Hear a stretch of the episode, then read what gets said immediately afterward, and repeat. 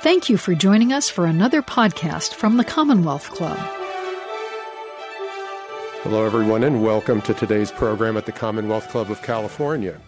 I'm John Boland, President Emeritus of KQED and a member of the Commonwealth Club Board of Governors, and I'm really delighted to welcome you here this evening. It's really wonderful to see live people here. Uh, this is what this building was built for, for gatherings just like this, and I'm really want to welcome you after a couple of very challenging years. For those of you joining us online, uh, and thank you for joining us uh, on our YouTube channel. Now, to be sure that we can hear the conversation, please be sure to turn off your technology, anything that beeps, buzzes, or lights up. Everyone online and everyone in the room will really appreciate it. And as always at the Commonwealth Club, we welcome your questions. Uh, question cards will be collected throughout the program, and for those of you online, please use the chat feature on YouTube to share your questions. Now I'm pleased to introduce our guests. In keeping with the long tradition at the Commonwealth Club, having hosted Theodore Roosevelt in 1911, and Franklin Delano Roosevelt in 1932, it's my distinct honor to welcome another Roosevelt to our stage to discuss the important issues facing our country and how to better understand our history. Constitutional scholar Kermit Roosevelt III will discuss his latest book, The Nation That Never Was Reconstructing America's Story. Roosevelt is the David Berger Professor for Administration of Justice at the University of Pennsylvania Carey Law School and the great great grandson of U.S. President Theodore Roosevelt. In The Nation That Never Was, Roosevelt examines essays, history, and writings throughout American history to show that modern America is not the ideological descendant of the Founding Fathers, but rather derives from Lincoln's Reconstruction period after the Civil War. In the book, he argues that the ideas of fairness and equality that permeate our culture were not at all supported by our founding fathers, and that by understanding this, we can better grasp our trajectory as a nation. Mr. Roosevelt is joined by David Spencer, founder of Sen Spa and a member of the Commonwealth Board of Governors, who will lead this conversation. Please join me in welcoming Kermit Roosevelt and David Spencer.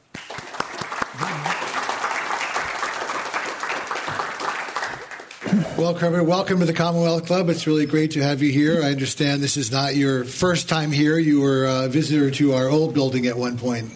Yes, I was here, I think, about seven years ago. Uh, but it's great to be back. Well, good, good. Well, let's get right to it. You know, I'd love to. So, my first question is about, you know, what your inspiration for this book was. I mean, what was, um, how long was it percolating inside you? And, um, you know, was there a particular topic? Was there a watershed event or something that made you feel that, you know, you had to you had to tell this story? Well, there were there were a couple of events. Um, so I started thinking about this really along the lines laid out in the book probably 10 years ago when I was asked to write a review of a couple of books by a former Yale professor of mine, a professor named Jack Balkin, um, who sets out sort of what I call the standard story this idea that America's fundamental ideals are there in the Declaration of Independence and they're fought for in the Revolution, and then they're made law in the 1787 Constitution, and then sort of progressively realized over time. And this made me look more closely at the Declaration of Independence and start reading it and think about the way that its argument works and what it meant for Jefferson to say all men are created equal. Um, and the other thing that I noticed was we pay a lot of attention to the Declaration of Independence and the 1787 Constitution. We find this notion of equality in there, and I think it's a little bit hard to do, as I maybe will explain more later. Um, but we don't pay very much attention to the constitutional provisions that are explicitly about equality. So, you know, we pay less attention to the 14th Amendment. Um, and I started wondering why, why is that? And are there other examples of us doing this thing? And what have different historical figures said? the story of Martin Luther King turns out to be incredibly interesting from that perspective. Um, so I was thinking about this sort of gradually for, for the past 10 years. Um, but then, like many Americans, I think I developed a heightened concern about issues of racial justice with the Black Lives Matter protests. And I started thinking about it from that perspective too. Um, you know, what, what is the effect of this story that we tell? Is there a better story? What's the best way forward if we want to be a nation dedicated to equality? Yeah, you know, and as we were as we were talking about before, when you think about it, you know, Reconstruction was supposed to be like the start of you know black civil and political, political rights in this country, right? But it took really until the Supreme Court sanctioned same-sex marriage in 1967, more than 100 years after the war, before you can really be born as a black person in this country and, and have full rights. Yeah, and I mean, I think that to say that as a black person in this country you have full rights is maybe even still a little bit optimistic. Well, by law. Unfortunately. well, by law. So, I mean, there's explicit discrimination, there's laws that are facially neutral but have a disparate impact, there are practices that are engaged in with discriminatory intent even though you can't prove it. So, there's a, there's a big system out there that I think tilts society in, in particular ways. So, you know, 1967, Loving against Virginia, the Supreme Court says states can't ban interracial marriage. And that's part of the Second Reconstruction, what people call the Second Reconstruction, the Warren Courts, the Civil Rights Movement. And certainly it moves us towards equality. But I absolutely wouldn't say, and now we're done. I think there's a temptation always to say, oh, we're done, right? Now we can just move forward, everyone's equal. Um, I think that's a bad idea. And I also think that equality movements tend to inspire backlashes. And you see that with the civil rights movement, the Warren Court, and the Second Reconstruction, because that's sort of what gives rise to the Reagan Revolution, where we get this idea that we want to go back to the original understanding. So Reagan's Justice Department is really the driving force behind originalism in the 1980s, which really sort of comes onto the scene then. And they want, I think, very consciously to go back to 1776 and 1787 because they're less interested in Reconstruction. Well, you know, you and you you talk about national stories that um, unite the nation. I mean, and so much of the story is, you know, it's it that there many of them have knit what we would say is the very very fabric of this country, right? And but there are also fundamental flaws, right, in in, in a lot of stories in the way they're told and the way they're transcribed and recorded. So I was just wondering if you would kind of comment a little bit about that, you know, because I mean, obviously, so much of your book is about our national story. Yeah, so the beginning of the book is about national stories and the role that they play in the creation of a national identity. And fundamentally, what I think a story, a national story, is supposed to do is give us a sense of who we are as a people and what we value and where we come from and who the heroes of our history are and who the villains are. And really, it's supposed to bring us together in the name of shared ideals so that we will rise to the challenge when we're called on to make sacrifices. Um, you know, so it, it's important that the stories show us a nation that we can believe in, a nation that's worth fighting for, a nation that we can love. Um, and we had a story that did this. I think it didn't ever do it as well as most people thought. Um, but I think that that story is failing now. So, you know, in the same way that individuals make sense of their own lives by sort of telling stories and by understanding them in narrative form, I think nations do that too. And when the national story stops working, it's sort of like a person having an identity crisis. You know, you ask, who am I? What do I care about? How do I go forward? And I do feel that that's where we are now as a nation. We're struggling with different, maybe irreconcilable conceptions of America. Well, and also, you know, the old saying is everyone's entitled to their own opinion, but not their own facts, right? And I think it's very hard when people, in a lot of their minds, are rewriting history, they're coming up with their own facts, and it's really hard to govern a nation sometimes when people can't even agree on, on basic facts. Yeah, so I mean, that sort of separation between different political realities um, is something that's very difficult to deal with, I think. And if we had a story that everyone could accept, that might be one way to bridge the divide. And, you know, in my sort of wildest dreams, I think maybe the better story that I have to offer could do that. Um, what I know is we need to think about the story that we're telling because it's not, it's not working anymore. Um, and people are trying to sort of desperately prop it up by suppressing alternate views, and that's what the anti CRT bills around the country are trying to do. That's what um, the state legislatures banning books in public schools are trying to do. I think they're trying to suppress dissent with respect to this standard story. Um, and that, I think, well, is the wrong way to go about also it. Also, argue on the liberal side that that's what big tech is trying to do. Also, sure, you know, so yeah. it's. I mean, it's to be fair, it's on. It comes on both sides. Oh yeah, absolutely. Yeah. So, well, let's get back to you know you, you point to the, Get, the Gettysburg Address, marking sort of the beginning of um, you know the, recon, the Reconstructionist phase of America, and I guess maybe you talk about it a little bit in your mind and for our viewers. You know, what did the Reconstructionist Congress understand about the nation's failures when they said to build build something new? And Lincoln, who, who many people and I'm one of those people consider our probably our greatest president. Um, you know, what were some of the things that he really got, or eh, part of his leadership as he attempted to lead the country out of this? Well, there's sort of a short answer and a long answer to that. And the short answer is slavery, right? Slavery is the big issue. Slavery is the big flaw in founding America. Um, at the time of the Declaration of Independence, every state recognizes slavery. So when you see the Betsy Ross flag, 13 stars in a circle, every one of those stars is a slaveholding state. Though, as you mentioned in your book, only 34 of the 47 signers of the Declaration were, were abolitionists or owned slaves. Only 34. Yeah. Yes. Well, I'm saying, I mean, that's still. I mean, you think two, when how many of of the of the of what the slavery anti-slavery movement was, in that to me that number seems low. Uh, Patrick Henry, who said "Give me liberty or give me death," owned 65 slaves. So yes, um, but so compare that to the Reconstruction yeah. Congress, right? They did not yeah. own slaves, none of them. Right. Um, so the short answer is is slavery. Um, and you know the difference there between Reconstruction and Lincoln, and you know say Jefferson and the Declaration of Independence, is the Civil War is a war against slavery. It doesn't actually start out that way, but it, it ends that way, a war against slavery. The Revolution is not. Um, and we can talk about the history more. It's sort of complicated, but the Revolution is not a war against slavery, certainly. So the rejection of slavery is sort of the central core of why Reconstruction and the Civil War are better than the Revolution.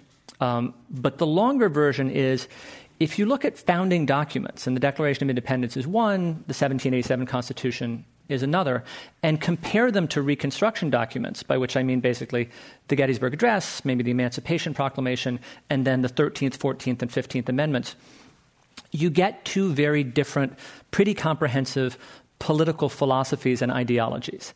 And founding America is what I call exclusive individualist.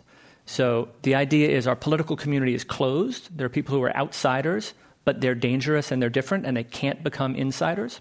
In the Declaration of Independence, these are the Hessian mercenaries that King George is sending to kill us. They're the enslaved people who we're afraid are going to rise up against us, and the Native Americans, whom the Declaration calls merciless savages. So, threatening outsiders, and then also this idea of individualism, which is to say the government is there to protect the natural rights of the people who create it. And the government shouldn't interfere with individual rights in order to benefit other people. So it shouldn't redistribute, mm-hmm. basically. Um, and then if you look at Reconstruction, Gettysburg Address, Civil War, the philosophy there is what I call inclusive equality.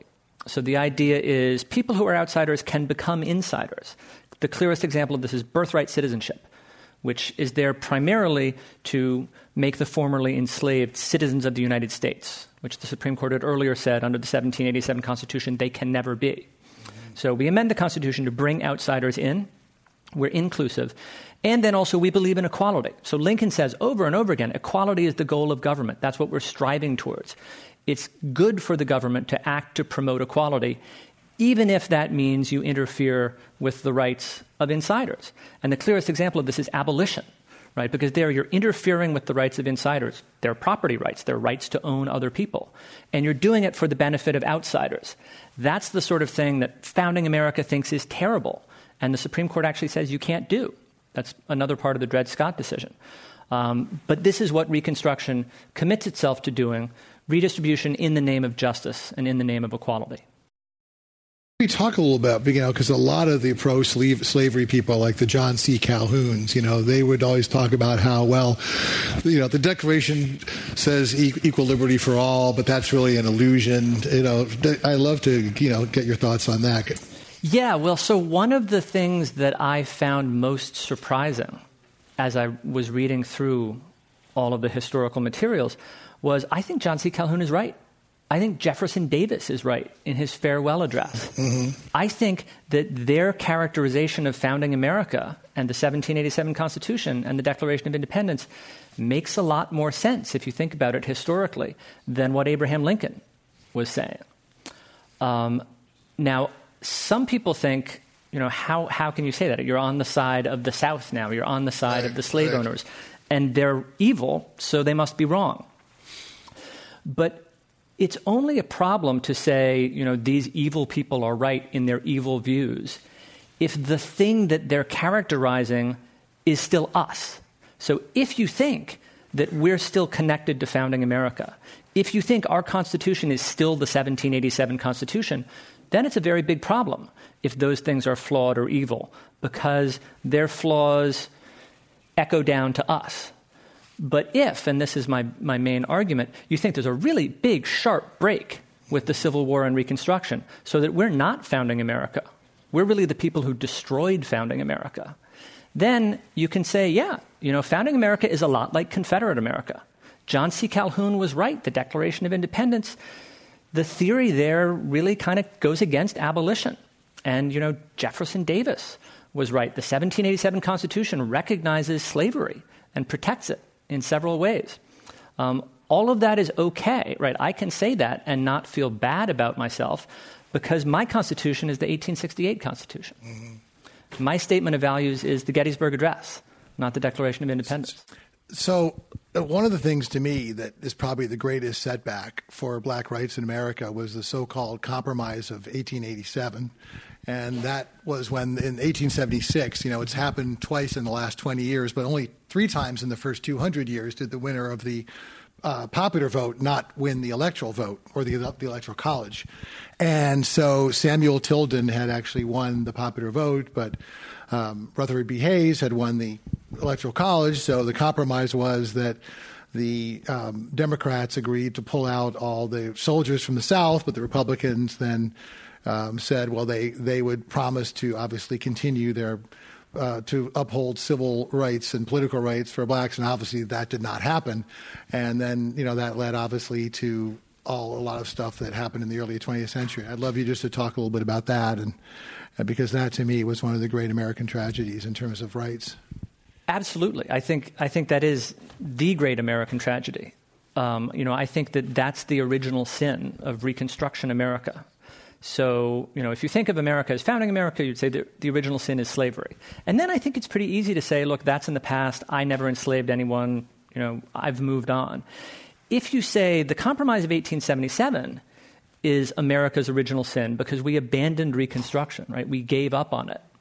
Um, and we allowed white supremacist paramilitaries to take back power by force in the South um, then you get a different perspective on it because it's like we had this multiracial democracy that was kind of working. Reconstruction did great things in the South, but we didn't have the will to stand up basically against other white people. So white America was unwilling to continue conflict within the group of whites in the name of racial justice, and we chose unity instead. We chose unity over justice. And that's what we did wrong in the past, and that's what we should worry about doing wrong in the future. And you can actually see this if you go farther back. So, repeatedly through American history, there's a feeling that we need to get people together, we need unity. The Declaration of Independence is a moment like that, the drafting of the Constitution is a moment like that. And you might think, if you've sort of absorbed what I call the standard story growing up, that what brings Americans together is equality right? We come together in the name of the Declaration of Independence, all men are created equal. That's actually almost exactly backwards. What brings Americans together, or what brings white Americans together, or enough white Americans to take control and do the things that need to be done, is really more often inequality. So it's either sort of setting aside questions of racial justice, or it's actually foregrounding racial hierarchy. which is what happens in 1877 a lot of your book talks about racism in this country, and obviously, there's if you look at sorry, if you look at today, uh, police brutality and violence against Black Americans dominates the headlines. You know, economic inequality tends to be uh, still worse than ever, and that's it was exacerbated during the, the pandemic. And I, have always said, inequality, you know, it's it's some, as so many people say, is the great driver of of populism, right? I mean, as bad as Donald Trump is, whatever you think of him, he's the symptom. He's he's he's not the problem. I mean, populism is what gave us Donald Trump, and so I guess the question is, you know, there's these so-called voter integrity laws that are being passed around around the country, and a lot of those people view are, are very um, restricted. So I guess if institutional racism is the number one story or one of the top stories that needs to be re- retold in this country, you know, what are some of the steps that you would like to see taken that can actually change the story? And and you know, particularly when uh, one of our political parties is being accused of you know coddling the other side.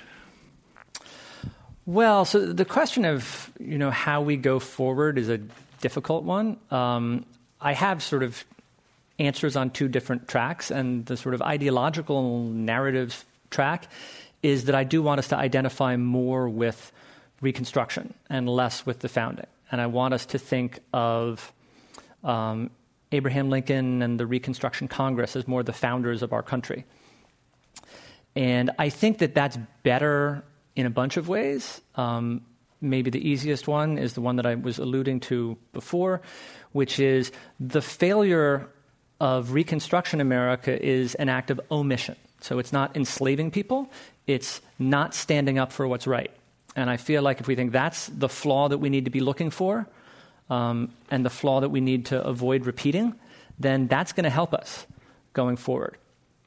Um, in more concrete terms, what I suggest in the book is if you look at most of the 20th century, um, there's a lot of government spending. And there's the GI Bill, and there's the New Deal, um, and there's mortgage support. And all of that, you know, pretty much all of that, if you look at it, is racially skewed. So there are programs that explicitly exclude black people. There are programs that are administered in an unequal way. There are programs that are just defined to exclude categories of jobs that are predominantly held by blacks. So we've had a racially disproportionate expenditure of government funds to a massive degree for you know 80 100 years um, you know and this is after slavery this is after reconstruction this is after the civil rights acts of the 1960s um,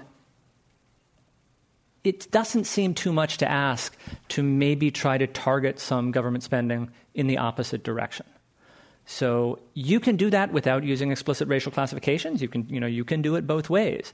Um, and we've been doing it in a way that directs funds away from minority communities. I think it would be nice to do it in a way that directs funds to them. Well, and I think, you know, if you look at, again, going back to inequality, the last time we had this level of inequality in the country was in the Gilded Age of the 20s. And then we took steps. You know, we we uh, passed banking regulations. We created Social Security. We created an income tax. Whereas I think you can argue now that the policies we are we have passed, uh, we are passing, in our political system is exacerbating that inequality. And if you look back, even the war against poverty, many people would say has been a failure. If you look at the amount of money that we've spent and um, some of the progress that should have, that should have been made, what are your thoughts on that? Well, so I'm I'm a fan of the progressive era, right? So that I mean that's the presidency of Theodore Roosevelt. Um, that's the 16th, 17th, 18th, 19th Amendments. Um, the progressives do great things. So like federal income tax, I think that's probably good. Um, giving women the right to vote, that's good. 17th Amendment actually has some unintended consequences. 18th Amendment, probably a bad idea. But generally speaking, the ideals of the progressives um, and this idea of fairness and a square deal that's TR's label for it. Um, I think is something that we should be paying attention to um, because we do have enormous inequality, and I think that makes it an unfair playing field. Yeah, well, and you know, that's a really a good segue to my next questions. And you know, instead of um, reparations, for the black community. You you target uh, investment rather than admitting wrongdoings via reparation, which makes a lot of white Americans feel that they've been wrongly accused. That that the solution is to make systematic um, economic have a systematic response to a, to the problem and you know what do you see in your mind what would be the uh, ideal program or the ideal way to to uh, make that a reality Right. So I didn't say reparations before because I think reparations is a, a word that mm. some people react negatively to. And I think that's because people understand it as payments from wrongdoers to the people that they have wronged. And then they're like, why are you accusing me? I didn't do anything. Um, and they you're, and they you're blaming it. me for something that you know my great great great great grandfather did. Right. Or didn't. You know, my family came here in the 1970s. and Not my family, but they would say that, right? Um, so I think it would be good not to think about it that way. Um, I think we should think about it as trying to promote equality because equality is a good value. And you know, if you're asked to contribute money to the victims of a natural disaster, you're not saying, "I didn't cause the hurricane. Why are you blaming me for that?" right? You're like, hey, you know what? It's good to make sacrifices to lift up the less fortunate. Um, and if we understand it that way, as part of this egalitarian, communitarian ethos, then I think it's much easier to say, you know, we're a society that lifts up everyone, even those we didn't push down. Yeah, and uh, certainly most people I've talked to, um, you know, who they don't care so much about reparations; they just want you know, better schools for their kids. They just want lower crime in their communities. They just want more economic opportunity. You know, they just want the same things that everyone else wants, right? Yeah. And so I guess maybe you can be a little more specific in terms of what would you see? Do you see like putting in economic opportunity zones in lower income communities, or what are some of the things today that you think could really address this this problem? Well, economic opportunity zones is a good idea. Um, I think supporting home ownership is a good idea. Um, raising the minimum wage probably would help. Um, I mean, so there are think tanks out there that have crunched the numbers on different proposals and looked at the racial impact of it, which is something that I'm interested in. I think we should look at that. Um, and I think they, they found that home ownership support was one of the most effective ones. Um, I don't know exactly the details. I'm not an economist. Um, so I'm sort of saying we should look at the numbers there. You know, I'm not telling you that I have the numbers. Um, you say that there's a different, better way to to understand America. You know, one that is more honest, inspiring, and and uh, can bring us together. And I guess you know, as someone who follows politics so closely, I'm so dismayed by the way how politically polarized things are. You know, it seems like Congress these days can barely agree on what day it is, right? So I guess um, how do you realistically tell a new story that can bring us together when each side thinks the other side is, you know, not only wrong but a threat to the country? Yeah, so you can't tell a story that makes people on one side think of people on the other side as their friends necessarily. But if you can tell a story that both sides are attracted to, then you can maybe bring them together. And that's sort of what the national story is supposed to do. It's supposed to bring us together and allow us to overcome our divisions and understand that we're all Americans and we have these common values. And what I say in the book is thinking about American identity as rooted in the Civil War and Reconstruction is more honest, more inspiring, and can bring us together better. So it's more honest because this idea that the Declaration is about universal human equality and is inconsistent with slavery just doesn't make very much sense if you think about it historically. Right? Why would the slave owning colonists start the Declaration of Independence with a principle that says they are oppressors, right? All men are created equal. It's the first self evident truth. If that is inconsistent with slavery, they have started out the Declaration of Independence by saying we're the bad guys, which obviously they wouldn't do. There's a lot more to say about why this is true, but it's just not very convincing to suppose that our American ideals of equality are there in the Declaration of Independence. Obviously, they're there in the Gettysburg Address, they're there in the Reconstruction Amendments so it's more honest. It's also more inspiring because as we tell the standard story and we're like, Thomas Jefferson, that great man, stated our ideals, we also have to acknowledge he enslaved his own children, right? And that's a little bit of a stumbling block. But if you're like John Bingham, Charles Sumner, Thaddeus Stevens, those are our heroes, you don't have this terrible baggage that you need to deal with somehow. Um, and it's true that no story is going to appeal to everyone, right? Some people are like, I can't see myself in that story. But the people who have difficulty seeing themselves in the standard story are the people who are uncomfortable with enslaving your own children, right? The people who want to say, I don't think that I can make the compromises with slavery that founding America demands. The people who are uncomfortable with the Reconstruction centered story are the people who identify with the Confederates, right? They're the traitors who fought a war to protect slavery.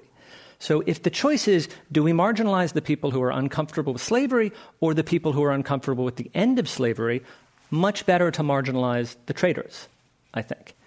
Um, so more accurate, more inspiring, can bring us together better.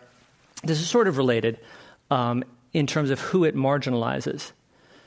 But the other thing is that the standard story as I've described it, also tells us the sort of story of inevitable progress. Right? America starts out with these ideals. They're more, more fully realized over time. Maybe there are some stumbling blocks, but basically all you have to do is wait, and America works itself pure. And that actually, I think, is, is bad for a number of reasons, but one is that it, it can paralyze people of goodwill because they think, you know, don't make a fuss, just be civil, everything will get better. And it doesn't. And again, Martin Luther King is a really good example of someone who came to realize this over time and you know started out trying to be non-threatening and fostering unity and then realized that unity often leads to stagnation. And when white Americans come together in the name of these shared ideals, basically they tend to leave black Americans behind. I guess I was just thinking in terms of, you know, because so many uh, Americans, and it, historically, what you say is correct. But they're, I guess, they're kind of looking for a you know a modern version of the story or something that really applies today. Um, that could you know something that they can bite on, bite into, if you will. And so, you know, I just wonder if you have any any any theories on that or any any ideas. A modern version of the story. Well, you know, I mean, what we need is a musical. We need a musical about Reconstruction. We need like the John Bingham musical. But you know, the, here's the great thing about Reconstruction as compared to the founding. So, Hamilton, right? Novelty casting, it's got all of these people of color playing the white founding fathers. So there are lots of black people on stage, but there aren't a lot of black characters in Hamilton. You've got Sally Hemings showing up just sort of briefly once. Um, if you do Reconstruction, you've got lots of black heroes. You know, you've got black senators, you've got black members of Congress, you've got the black soldiers of the Union Army. Um, so that would be a better story, I think. I would love to see that musical. I think you could do a lot more with that than you do with Hamilton. In addition to being the, the great great grandson of Teddy Roosevelt and related to uh, Franklin Roosevelt, and I can relate as a fifth generation Rockefeller, we have some some lineage, but but you know, FDR obviously his greatest accomplishment was the New Deal, which came in during the Great Depression and obviously helped bring us bring us America out of it. And um, you know, in some ways, do you think that this new story might have to be uh, some kind of New Deal in America? And and and I guess having um, having said that, uh, is there what circumstances would it take to to kind of make that happen t- today? you know? Well, so it's an interesting question. You know, again, like what is the path forward? Um, and what I've come to think, looking at these different episodes in American history, is that basically there are two things that people do, and you see this over and over again. Like, you work within the system as long as you believe that the system can deliver what you need. And if you conclude that it can't, then you break it and you make something new. And I always used to, for, I've taught constitutional law at Penn for 20 years now. And for 19 years, I would end my class by saying to the students, like, the Constitution ends up reflecting the values of the American people, because it sort of does. If you look at what the Supreme Court does, it's ultimately kind of responsive to popular opinion. And, you know, the Constitution is your responsibility, and go out there and take good care of it. Um, but last year, for the first time, I was like, you know what? Maybe the Constitution that we have is not adequate to the task. Um, and I think in some ways that's probably true because the Constitution that was drafted in 1787 wasn't really supposed to work with political parties at all. The framers didn't foresee that. Some of the changes that are made in Reconstruction are adaptations for the party system. Um, and the Constitution ends up working reasonably well with two parties as long as there's sort of elite consensus. So you had Supreme Court justices appointed by Republicans and Democrats, but they tended to be pretty similar a lot of the time because they were representing sort of an elite legal view. Now we've got intense polarization. So, two intensely polarized political parties is a test that our Constitution has never faced before. And I think it's not performing very well, and part of the problem is the Supreme Court, uh, because the Supreme Court is really not meant to be sort of a trophy fought over by rival political parties. That's not the way that the system was designed. So it's possible that we need significant constitutional change. Um, I think some of that can be done without amending the Constitution. You know, I think there are ways in which we could make it more democratic, which I generally would favor. What would be a couple of examples of that, do you think? So, one thing we could do is do the National Popular Vote Compact, which is basically an end run around the Electoral College. If you get enough states to pledge to award all of their electors to the winner of the national popular vote, then they'll do that, and the national popular vote winner wins the presidency.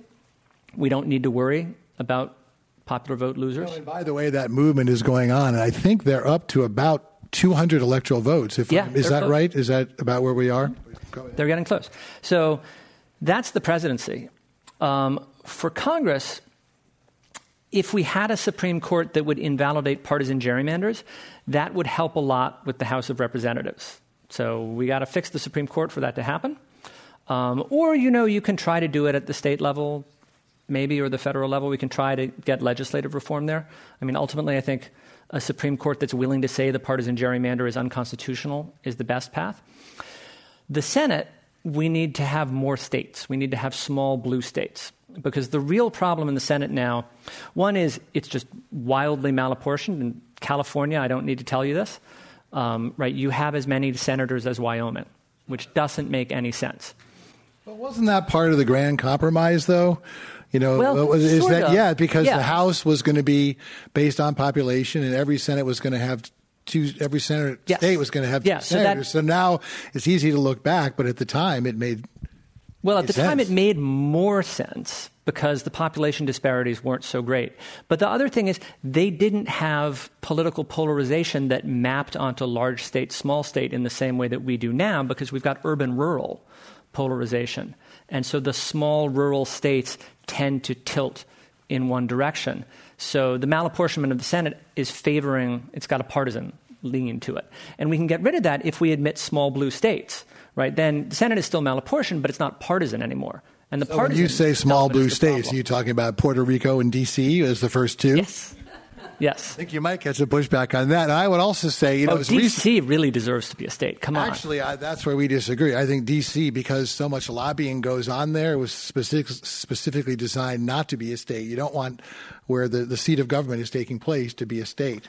Well, we we could also break up California. Um, and you know, and also I would point as recently as 2011, North Dakota had two Democratic senators. So this yes, the main argument people are saying now is okay, well, because of these reds, all these small states have gone red. It gives the Republicans an outsized weight in the Electoral College, and now you have. It is true that 11% of the population can block legislation based on the filibuster. So I agree with you that that's an issue, but I think it's just as much Democrats losing touch with rural voters and discarding many of them that has led to this phenomenon. Well, that may be. I'm, I'm not sure. I'm not sure what I would say about that. I mean, what I, what I would say is structurally, it's bad to have malapportionment with a partisan tilt. Um, you know, it's one thing to say the majority shouldn't be able to do anything it wants. It's another thing to say so 11% can block legislation. I think 18% can control the Senate.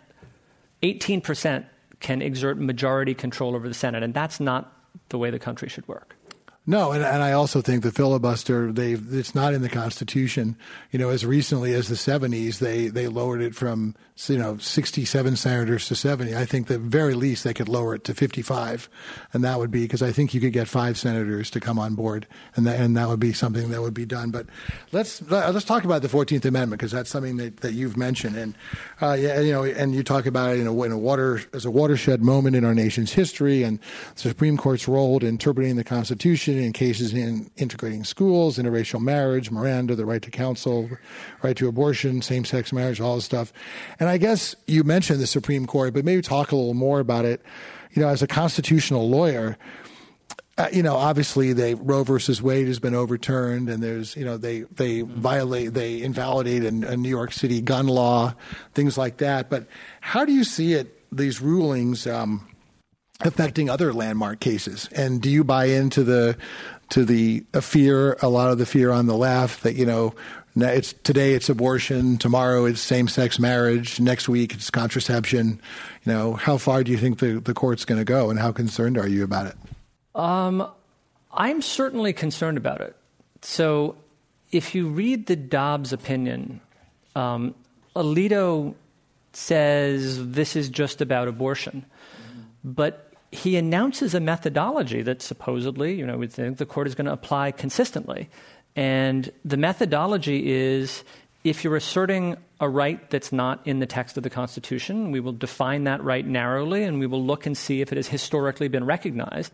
And if you apply that methodology, there's no same sex marriage, right? Right? Obergefell is wrong. There's no right to contraception. Griswold is wrong. Now, it doesn't mean that they're going to be overturned because there's also the question of stare decisis, right, which every Supreme Court nominee really believes in until the time comes to rule on the case. And then they're like, well, you know, look at these factors, I'll balance them, and maybe I'm not going to uphold this precedent. So stare decisis means as much as a justice wants it to mean in a particular case. And the methodology of Dobbs says those decisions are wrong. Um, if you get justices who want to overrule them, if you get a political movement that's calling for it, and there are people calling for it. Um, it's maybe not a majority of the Republican Party at this point, but there are people who are calling to revisit same sex marriage. Um, yeah, that could totally happen. So, term limits for the Supreme Court, actually. So I, didn't, I didn't get to how you fix the judiciary, but the answer how you fix the judiciary is term limits for the Supreme Court. Actually, agree on that because I'm opposed to term limits overall, but I think you should definitely have term limits for the Supreme Court because the pulse, the process has gotten so so broken. You know, I mean, that was that used to be one of the few bipartisan things left is that uh, you could, if if you were a Republican president, you could cons- report uh, appoint a conservative justice, and if you were a Democratic president, you could appoint a liberal one. But you know, Mitch McConnell has broken that and has become so politicized now. But anyway, well, uh, you're such a popular fellow. We have a lot of questions here, so why don't we start to get to a couple of questions from the audience here? And so uh, the first question is: Aren't the wealthy the ones who are able to create wealth? Politicians uh, can't and uh, workers can't. Uh, I know this is true. Um, there you go. That's, uh, that's, uh, I, I, think that's more of a statement than a question. But. Well, do the wealthy create wealth? I mean, money makes money. That's yeah. true. Some people might say that workers create wealth, and then the question is really who gets the surplus value. Yeah. Um, and the wealthy become wealthy by extracting the surplus value, which, if you distributed it to workers, you would have lots of people who are not as wealthy, but more of them. Um, so I don't know where I come down on that. I mean, I do believe there are people who are innovators and they have great ideas and they can turn those ideas into lots of money, but they couldn't do that without the infrastructure that society provides. So, you know, I think people should be rewarded for good ideas, but they shouldn't necessarily be able to keep all of their profits. Well, and that's why I think, you know, irrespective of one thinks about public sector unions, and we'll leave that conversation for another day. Private sector unions, I think, are very good, right? Because you have this mutually assured destruction. You know, if the workers quit, the companies go out of business, and if the workers are fired, uh, you know, everybody loses. And I think that that the unions were also a great path to. Uh, to to middle class in this country, and I think that's why it's sad to see the uh, union membership down to about seven percent now. Yeah, well, hollowing out the middle class is not a good strategy for anyone because then no one can buy your iPhones. yeah. And, and around in this part of the world, that's that, that's very important. All right, here's another question: How do you feel about uh, the amendment process being so stalled? The Equal Rights Amendment would solve uh, a lot of the problems, and yet it has not happened. And again, I mean, obviously the constitutional amendment, right? You need what, 37 states and three quarters of Congress. So, uh, to put it mildly, that's not exactly a very easy lift in today's political environment. Yeah, so amendment is very hard. Um, and I think it's probably too hard. And one of the consequences of it being so hard is that we've gotten a lot of constitutional change through Supreme Court interpretation of vague constitutional provisions. And that's one of the reasons why the Supreme Court plays such a large role in our politics. Mm-hmm. And probably it would be better if it didn't. And if it were easier to amend the Constitution, that wouldn't happen. Because, you know, the way things are now, a political movement can get constitutional change, but they have to capture the presidency and enough of the Senate to get the president's picks confirmed, and then the president has to put people on the Supreme Court who share this constitutional vision. And when does the president get to do that? Sometimes it's unpredictable, right? Maybe you get zero appointments in a four year term. Um, Jimmy Carter, Jimmy like, Carter had zero. Yeah. And Richard Nixon had four in five years, right? I mean, right. So that's that's the real justification for term limits. I think is it so you don't get this arbitrary, unbalanced influence that presidents have. Yeah. So here's and you had mentioned this in your book. We weren't talking about, but comment on on how the 1619 project.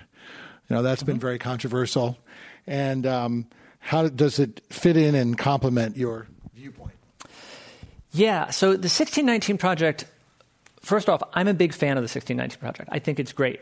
I think it does a really good job of showing something that became very clear to me over the years teaching constitutional law, which is that if you're looking at America and you're like, why do we do things this way? This is weird.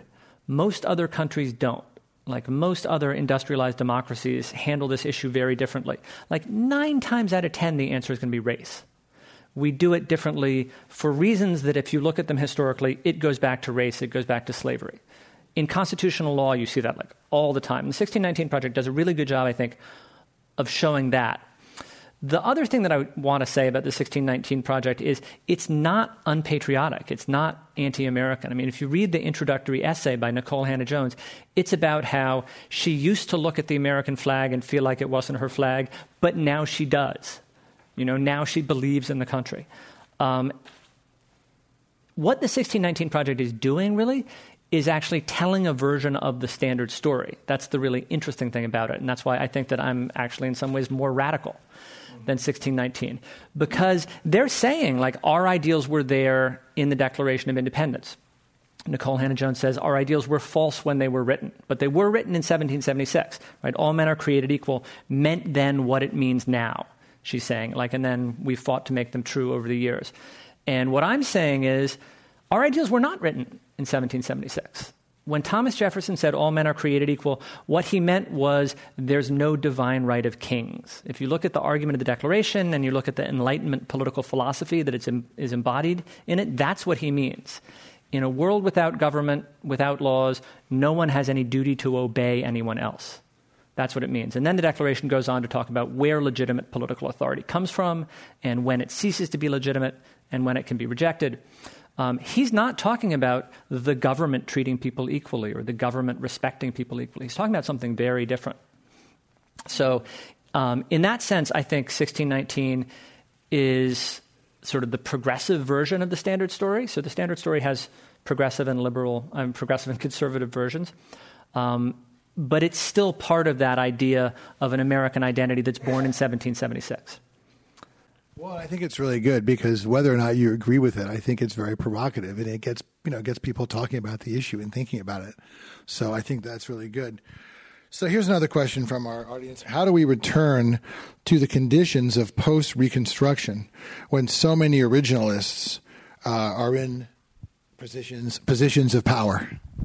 Well, so I, the interesting thing about originalism is that it tells you to look at what people thought when particular constitutional provisions were ratified.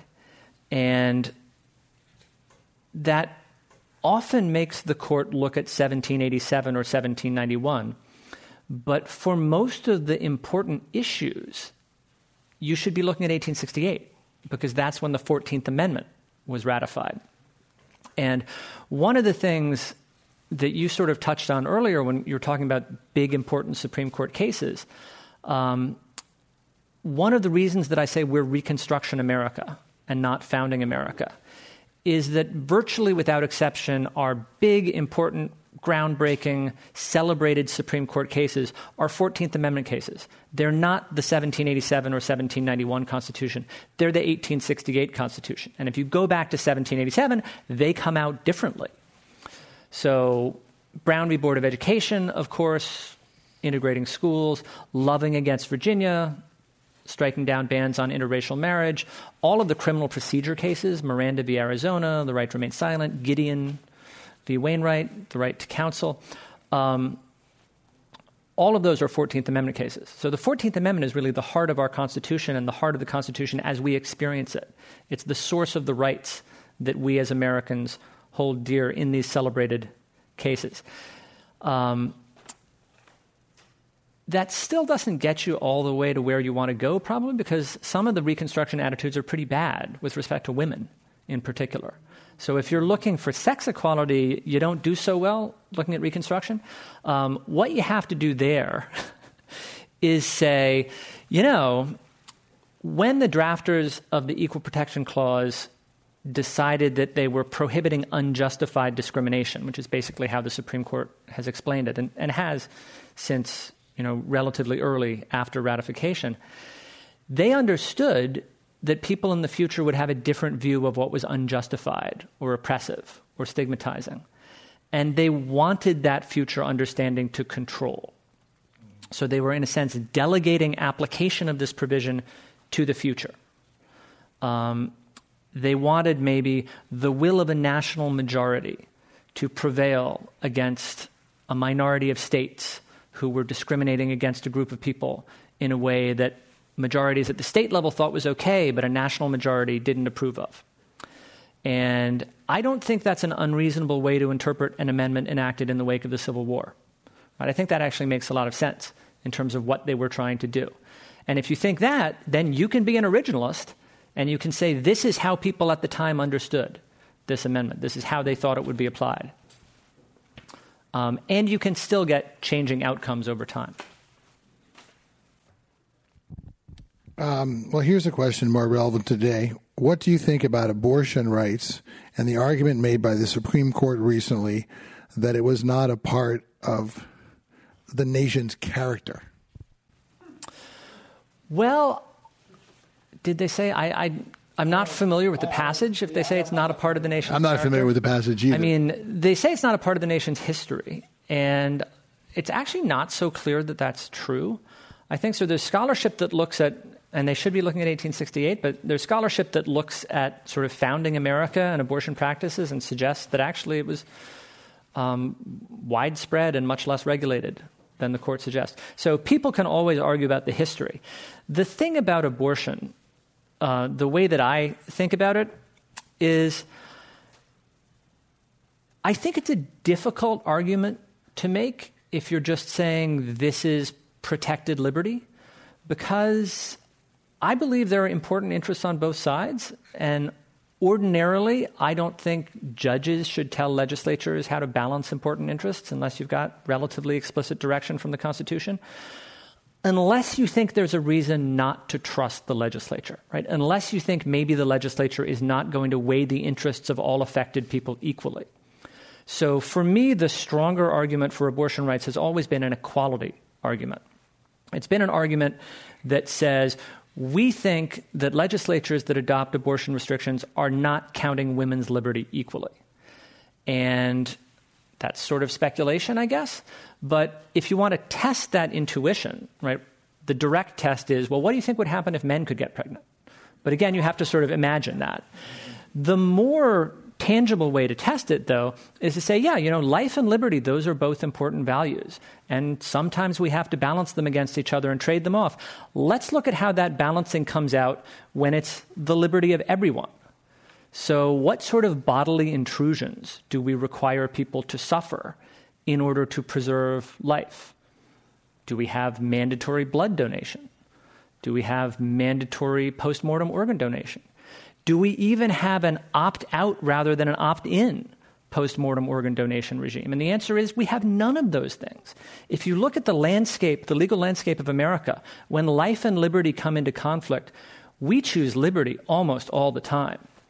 Um, and so it does seem to me pretty plausible to say something strange is going on because when it's only women's liberty at stake, that's when life becomes so important. Yeah, and it's an interesting thing, and a lot of these states, which which really surprises me because it shows you how how far right thing, things have gone. There never used to be an issue with the exception for rape or incest, and now you see a lot of states doing that, and some people even could say that uh, you know forcing a woman to carry a child is a violation of the Thirteenth Amendment, that it's an involuntary servitude, forced labor. Yeah, yeah. So here's another question: Do you know very do you know very different, interesting, interesting questions from the audience today? Do you know very different cultures are not compatible, and none want to be dominated by another?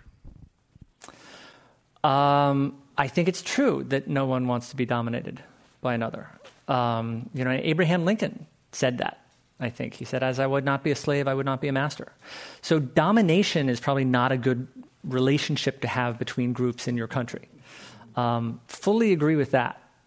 Right? We should not have a society that's based on domination. Um, different cultures are, what did the question say? Incompatible? Yeah. Um, I don't know about that. I mean, the American aspiration has always sort of been that we're a melting pot, um, which suggests, I guess, that the different cultures blend into each other, and I'm not actually sure that we should understand it that way. Um, I believe you can have cultural diversity persist without incompatibility. Um, it's a test for society, and it's something that different societies are struggling with, I guess.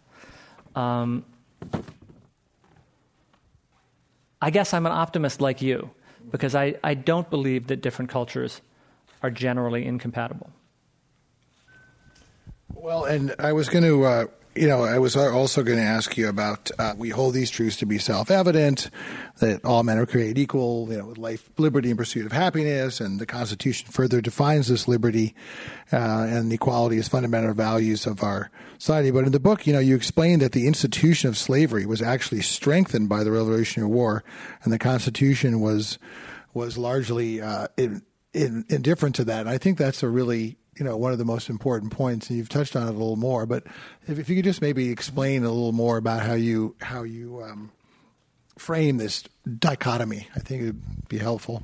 Yeah, sure. So the Declaration of Independence tells us that governments are created to protect the natural rights of the people who form them.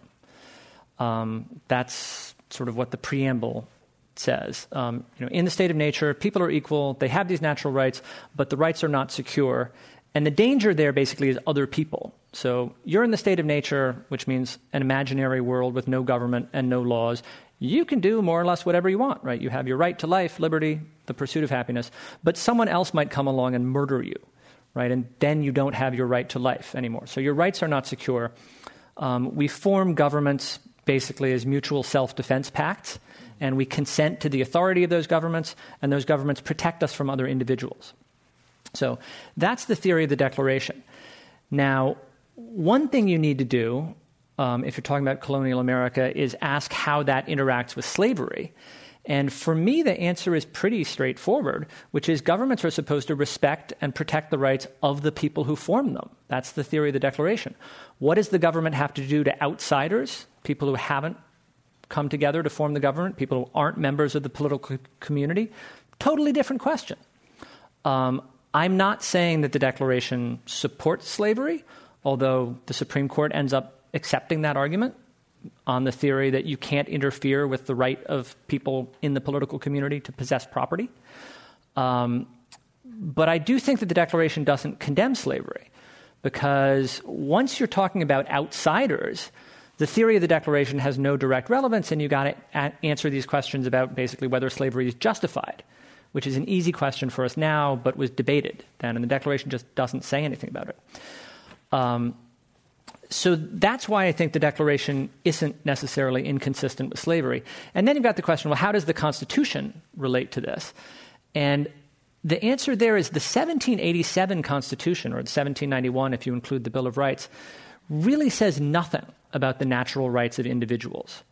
There's no provision in the original Constitution that protects one individual from another individual. Not until the 13th Amendment, which is no coincidence, right? That's when the federal government starts to get into the business of protecting natural rights. But the Congress created by the 1787 Constitution cannot pass a law that says one New Yorker cannot kill another New Yorker. Right? It cannot give you that most basic protection of natural rights of individuals because the 1787 Constitution is really concerned with what I call, following Akhil Amar, another one of my Yale professors, um, geostrategic considerations. The original Constitution is about making a nation out of the states, making the states cooperate, speaking with a single voice in foreign affairs. It's not about protecting individual natural rights.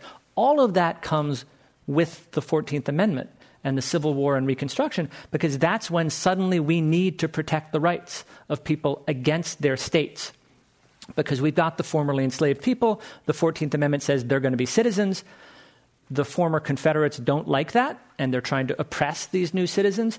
And that's when the federal government and the Constitution really starts protecting individual rights. Yeah. Well, as we as we wind down, I just want to ask you a couple of uh, general questions. And you know, one of the things that I always say is to if you want to get people to buy into a story, and you want to, you know, if you want to really be an agent for change, you have to have uh, you know, uh, people with open ears, people that can understand the story, you know, and, and in, in reading your book, it just kind of made me feel that it was cruelly ironic that, you know, these immigrants who come to this country, they, they pass the test, they know so much about the uh, Constitution, and they know more than the, frankly, the majority of natural born citizens. And they, that's, that's a problem.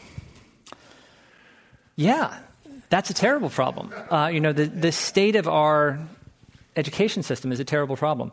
Um, I mean, part of it is that we're just we're pumping out so many STEM majors and not humanities majors, but part of it is uh, at the secondary and high school level. I think, um, and I, you know, I try to write this book, and I try to sort of go around the country um, at like the AP U.S. History high school level. I really want to talk to AP US history classes or AP US history teachers. Um, because I think that we can change the way we present American history. And it might be less alienating to students who I think are not that receptive to the idea that Thomas Jefferson was a great guy who stated their deepest ideals because they know now that he enslaved his own children. You know, and while we could sort of suppress that or sweep it under the rug, maybe the standard story had some viability. But because of scholarship like the historians who inspired the 1619 Project and then popularizers like the 1619 Project, and I should say the 1619 Project is not some crazy fabrication, right? What it's saying is basically mainstream, slightly revisionist history over the past 20 years. Um, because of historians like that, the standard story just doesn't hold water with the younger generations, I think. Well, and finally, on a, on a positive note, I think this is something every American would like to know. You know, what, what gives you hope for the future? What is, um, you know, what does that story look like?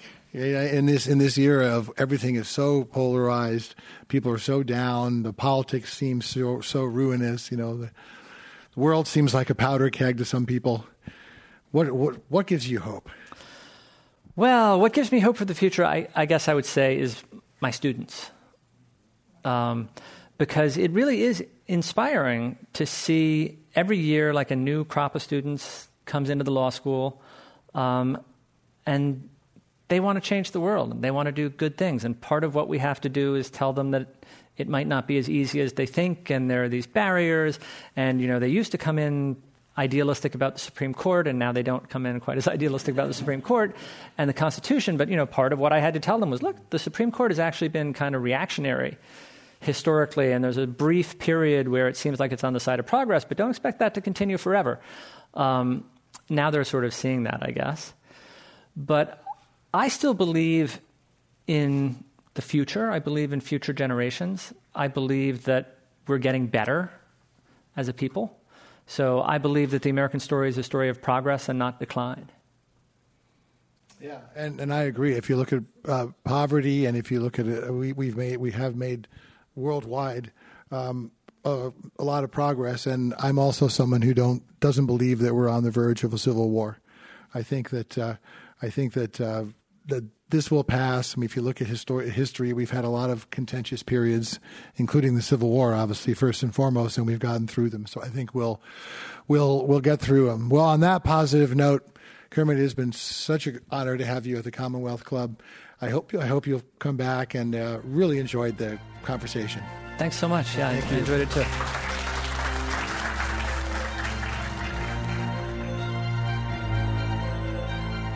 You've been listening to the Commonwealth Club of California. Hear thousands of our podcasts on Apple Podcasts, Google Play, and Stitcher. If you like what you've heard, please consider supporting our work and help us bring 500 programs a year to listeners like you go to commonwealthclub.org/donate.